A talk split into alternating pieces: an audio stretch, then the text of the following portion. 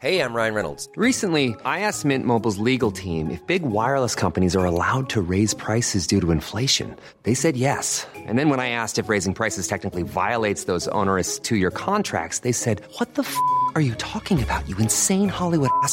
F- So to recap, we're cutting the price of Mint Unlimited from $30 a month to just $15 a month. Give it a try at mintmobile.com slash switch. $45 upfront for three months plus taxes and fees. Promo rate for new customers for limited time. Unlimited more than 40 gigabytes per month. Slows. Full terms at mintmobile.com.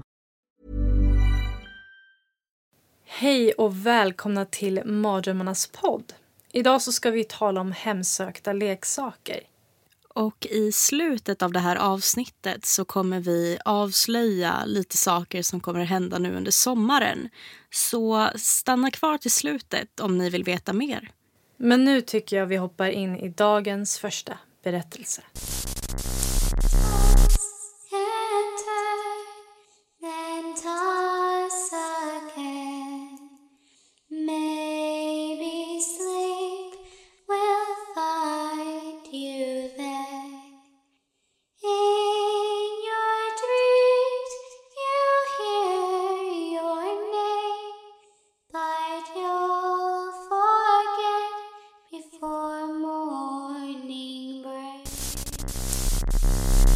Alla har varit små. Och om vi tänker efter så kan vi minnas de stunder vi satt och lekte med våra dockor och leksaker. Jag till exempel imiterade olika röster beroende på vilken docka som pratade.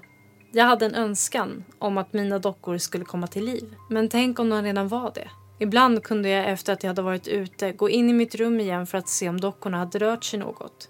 Då hoppades jag på att de skulle komma till liv som i Toy Story-filmerna. Men idag, nu när jag har egna barn, så kan den tanken skrämma mig. Idag ska jag tala om en docka som kom till liv, kanske på grund av dens ägares önskningar. Allt började i början på 1900-talet. En ung pojke med namnet Eugene Robert Odo får en docka av en tjänare som arbetade för hans föräldrar. Gene, som han kallades, blev väldigt fast vid den här handgjorda dockan och gav den namnet Robert. Robert och Gene gjorde det mesta ihop, precis som man gör med en docka man precis fått. Men det tog inte lång tid innan Jean märkte att det var något konstigt med hans docka.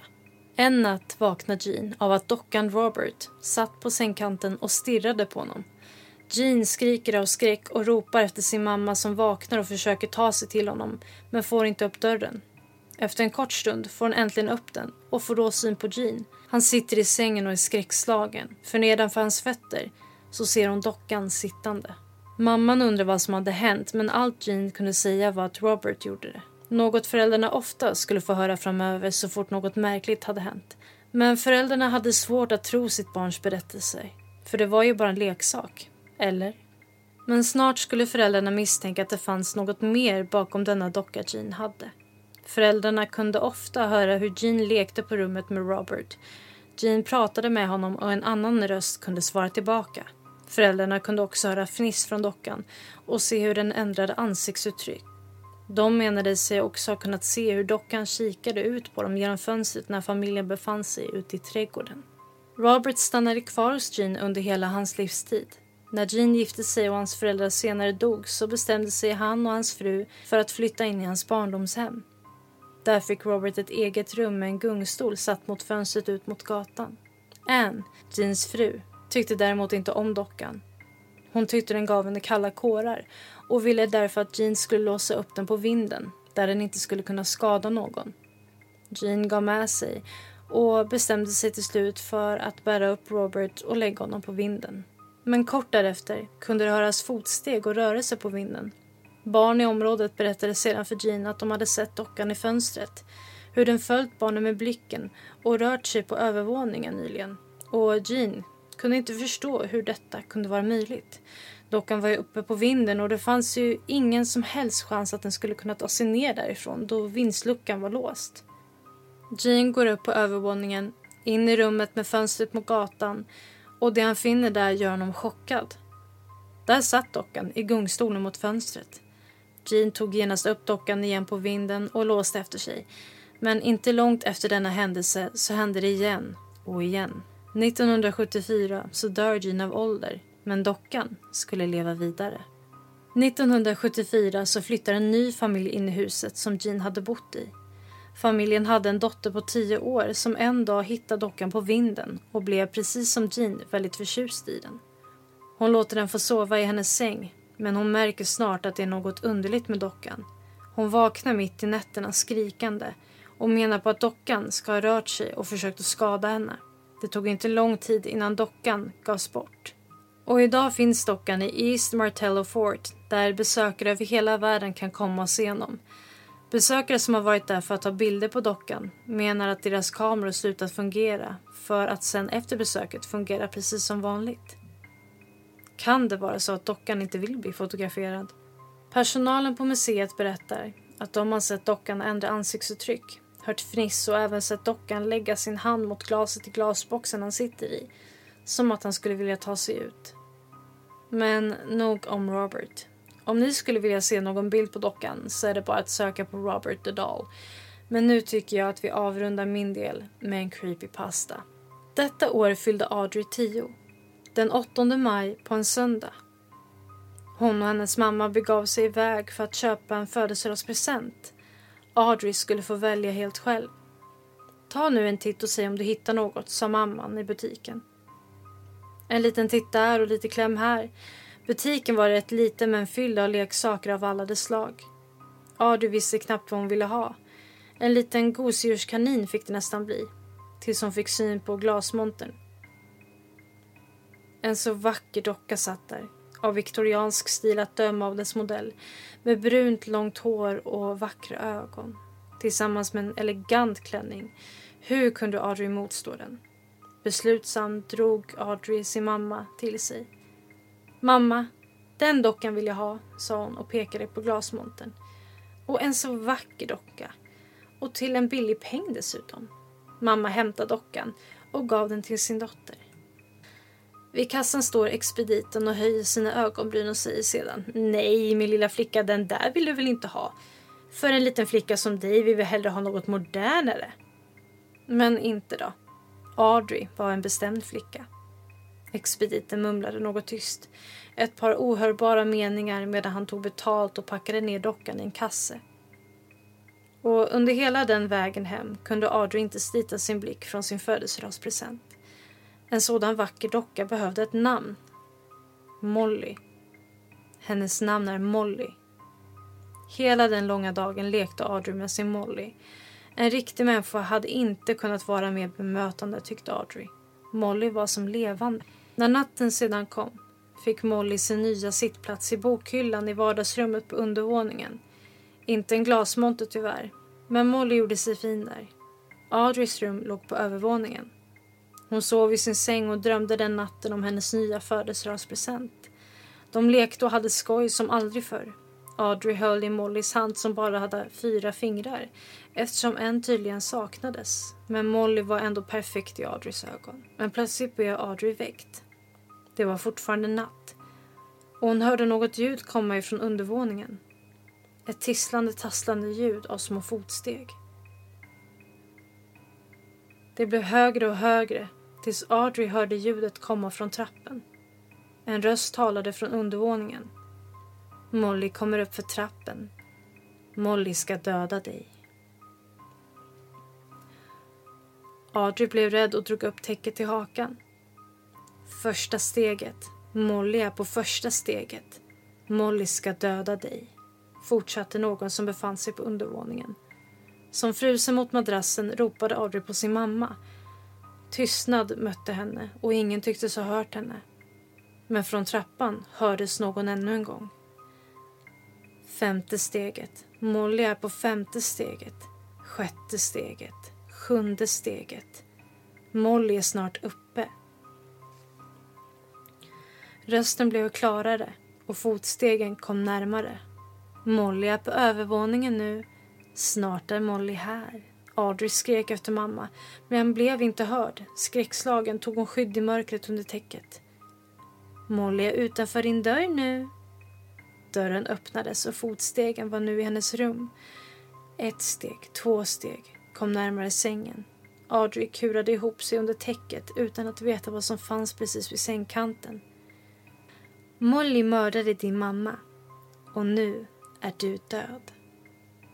Och med morgonen kom solen som lyste upp glasmontern i den lilla leksaksaffären.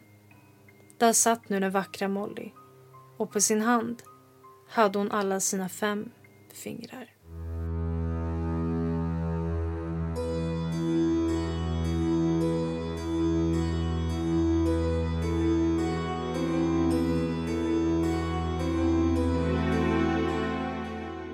Debbie Mary går en dag förbi en antikaffär med sin man. De får där syn på tre dockor som de bestämmer sig för att köpa. Det ironiska är att hon själv i en intervju berättar att hon hatar dockor. Hon placerade dockorna i ett rum och bestämde sig sen för att placera ut dem då de skulle få gäster. Dagen innan gästerna skulle anlända vaknar Debbies man upp med rivmärken på kroppen. De kunde liknas med rivmärken från en katt. Enda problemet var att de inte hade en katt. Själva säger de att han inte hade kunnat riva sig själv då han inte har några naglar och att hon sov för långt bort i sängen för att kunna åstadkomma det. Hennes vän som var ett medium varnade om dockan. Hon förklarade att det fanns något eller någon i den. En natt hörde hon och hennes man golvet utanför sovrummet knaka. Det lät som att någon var uppe och gick. Och de trodde då att det var dottern. Men när de gick för att kolla så såg de att dottern sov. Brandlarmet började gå igång regelbundet och Debbie berättade om hur hon haft mardrömmar om att dockan släpat sig över golvet mot henne. Så Debbie bestämmer sig för att låsa in dockan i ett förråd i trädgården. Dockan placerades där i en låda med flera andra lådor ovanpå. Men när hon kommer tillbaka för att titta till den får hon en chock. Debbie berättar att dockan hade ett pärlhalsband som virats runt halsen som då hade lossnat. Hon försökte då sälja dockan på Ebay i ett desperat försök att bli av med den men ingen nappade. Bilderna var svåra att ens ladda upp vilket hon säger aldrig har hänt tidigare. Men till slut får hon sålt den för 861 pund vilket motsvarar 10 050 svenska kronor. Köparen var en man som samlar på hemsökta föremål. Debbie besöker en show i England vid namn This Morning. I videoklippet kan man se hur gungstolen som dockan sitter i börjar röra på sig. Men historien slutar inte där. När köparen väl får hem dockan börjar saker hända i hans hem med. Han kontaktar då ett medium och skickar foton och videor på vad som pågår. I en video kunde man se en tavla som rörde sig fram och tillbaka på väggen. En annan tavla kunde man se och höra brytas sönder. Även hans pappa fick rivmärken, vilket var en återupprepning på vad som hade hänt Debbies man tidigare. Till och med mediet berättar att under de åtta dagarna hon har haft dockan så har hon också blivit riven. Det hon har upplevt med dockan har varit bilden av en flicka. Osäkert om det varit tidigare ägare eller den personen dockan är besatt av. Men det hon är relativt säker på är att flickan blivit mördad. Och den läskiga delen är att en manlig närvaro kommer och går i dockan, vilket kan vara mördaren. En spökjägare som också medverkat i showen förklarar dockans beteende med att det kan vara en psykometri vilket är när en känsla fastnat i ett objekt som vanligtvis brukar vara möbler. Även att allt som hänt med bland annat rivmärkena har hänt på naturligt sätt men att man blivit så fast vid att skylla händelserna på dockan. Men vem vet, kanske är dockan hemsökt och snart tar sina handlingar ett steg längre. Men nu ska jag berätta från ett annorlunda perspektiv. Det är en creepypasta från Creepypasta Wiki och är skriven av Blue Hero 45. Det är absurt att jag skulle dö på det här sättet. Det är absurt för vem som helst att dö på det här sättet. Men jag kan känna värmen i lågorna som växer sig närmare. Och jag kan inte röra mig. Det enda jag kan göra är att söka i mina minnen för att ta reda på vad jag har gjort för att förtjäna det här ödet. Jag heter Elizabeth Downs. Jag är 24 år gammal och jag har en besatthet av viktorianska dockor. De är en underbar blandning av läskiga och söta så jag kan inte få nog av dem. Mina vänner hånar mig för det och alla blir inte så bekväma över att se min samling. Men jag har inget emot det. Jag har aldrig varit någon som brytt sig om vad andra tycker. En ny antikvitetsbutik hade nyligen öppnat och jag besökte den efter att ha sett en docka i skyltfönstret. Den hade på sig en svart klänning med ett vitt paraply i handen. Jag var helt enkelt tvungen att ta en titt. En medelålders man i en gammal kostym närmade sig när jag gick fram till dockan. Gillar du henne? frågade han. och han lyssnade intensivt när jag berättade om min fascination för den här typen av dockor. Jag vet inte varför jag kände mig så tvungen att berätta om min egen hobby med sån entusiasm. Han verkade verkligen intresserad av vad jag hade att säga och väntade tålmodigt på att jag skulle avsluta min historia med ett leende på läpparna. Jag kan visa dig en ännu bättre docka i butiken om du vill. Med glädje följde jag mannen till ett litet rum på baksidan av butiken innan allt plötsligt blev svart. Jag vaknade till ett starkt ljus och jag kunde inte röra mig och kände att någon bar mig. När min syn kom tillbaka kunde jag se antikvitetsägarens ansikte nära mitt. Hans huvud var enormt. Jag var högt upp över marken och jag kunde inte röra huvudet men jag kunde se dockan från tidigare från min ögonvrå. Den satt nu bredvid mig och matchade min storlek. En vacker docka, sa mannen med en söt röst och med ett stort flin. Situationen var rubbad. Jag försökte skrika, men min mun fungerade inte. Jag kunde inte göra annat än att sitta på min lilla hylla och titta på när mannen gick iväg. Tiden var svår att hålla reda på. Jag satt fast i en plastkropp utan något sätt att röra mig och blev då lämnad till mina tankar.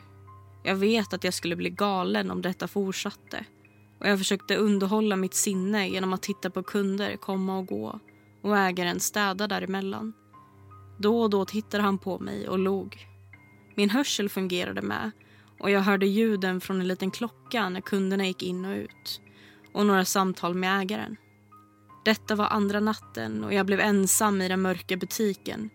Jag kunde inte ens stänga ögonen. Jag kunde bara undra om någon letar efter mig och om det ens var möjligt för dem att hitta mig i detta tillstånd. Den tredje dagen såg en äldre dam på mig innan hon gick iväg med ägaren. De var ur min synvinkel ett tag innan jag hörde ljudet från kassan. Sen gick ägaren upp till mig med en låda i handen. Han plockade upp mig och jag märkte då att min känsel var kvar. Hur kunde jag känna, höra eller se något i den här plastkroppen? Jag sjönk snart in i lådans mörker. Alla ljus försvann när locket stängdes och klaustrofobin kickade snart in.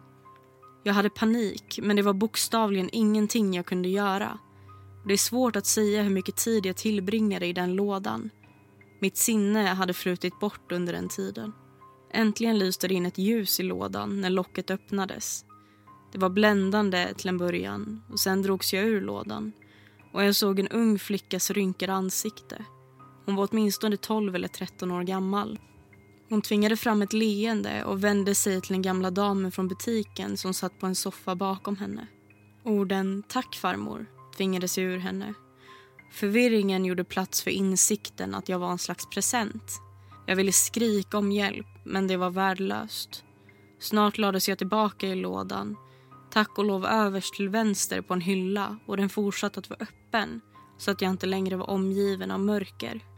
Ett tag senare avlägsnades jag ur lådan och kastades vårdslöst till en gungstol.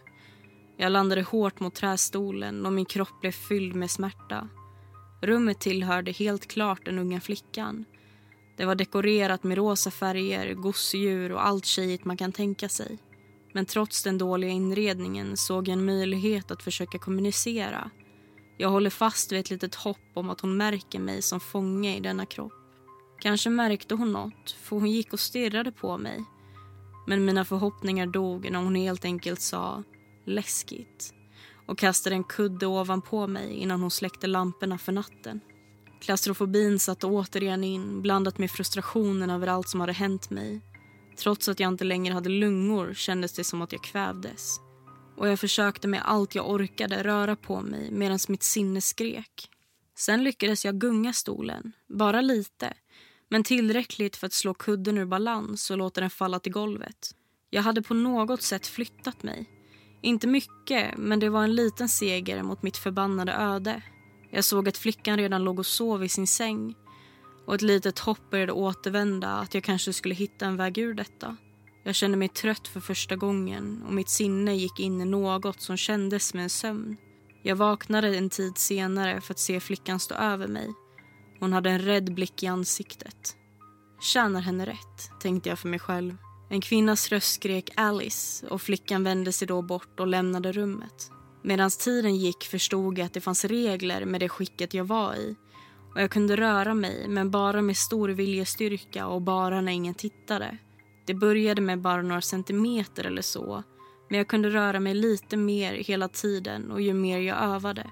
Med detta nya hopp fördubblade jag mina ansträngningar för att försöka söka hjälp.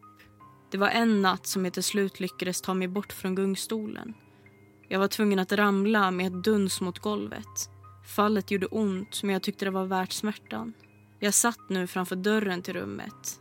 Alice kanske kunde förstå att jag lever. Min plan fungerade, men fick oförutsedda konsekvenser. Alice gick in i rummet och när hon såg mig skrek hon. Ett ögonblick senare svingades hennes fot mot mig och sparkade mig tvärs över rummet och hårt in i en vägg. Smällen fick min plastarm att åka av från min kropp. Jag var fylld med smärta och jag ville gråta, skrika och krypa ihop av ångest. Men ännu en gång kunde jag inte röra mig. Alice gick emot mig. Jag ville be om hennes hjälp, be henne om nåd. Hon såg arg ut och jag var rädd. Hon plockade upp mig och tog min lossnade arm i sin hand. Tillräckligt med det här, sa hon och gick ut ur rummet med mig. Vi gick igenom delar av huset jag inte har sett tidigare och jag såg inte hennes föräldrar eller den gamla damen jag först träffat. Vi gick till trädgården och jag sattes på ett bord av glas. Alice gick mot mig med en stor metallskål med trä inuti. Det var en eldstad. Mitt hjärta sjönk. Hon plockade upp några tändstickor från en närliggande stol och tände den. Med omsorg startade hon en eld i skålen och såg den växa. Du tittar alltid på mig, sa hon i en arg ton. Jag försökte röra mig och jag försökte skrika. Jag vill inte dö. Men det var värdelöst. Snart när elden växt nog närmade hon sig långsamt, som en bödel vid galgen. Jag plockades upp och började närma mig elden. Jag var rädd, riktigt rädd. Snälla, gamla damen, mannen från butiken, vem som helst. Jag känner att lågorna växer sig närmare och deras värme växer med varje centimeter framåt. Snälla Alice.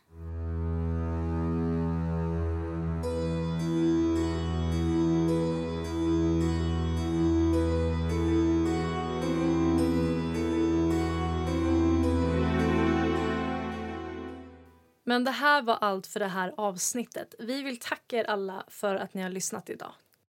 För vi har ju faktiskt kommit in som nummer 51 på poddtoppens kategori verkliga brott. Men sommaren är ju här och semestern har börjat. Men vi kommer fortsätta att släppa ett avsnitt varje vecka. Dock lite kortare än våra vanliga avsnitt. Men följ oss på vår Instagram, Mardrömmarnas podd och på Facebooks Facebook-sida Mardrömmarnas podd för att hålla er uppdaterade inför kommande avsnitt. Återigen tack för att ni har lyssnat. Och dela gärna denna podden med era vänner. Så ses vi igen som vanligt nästa vecka i mardrömmarnas värld.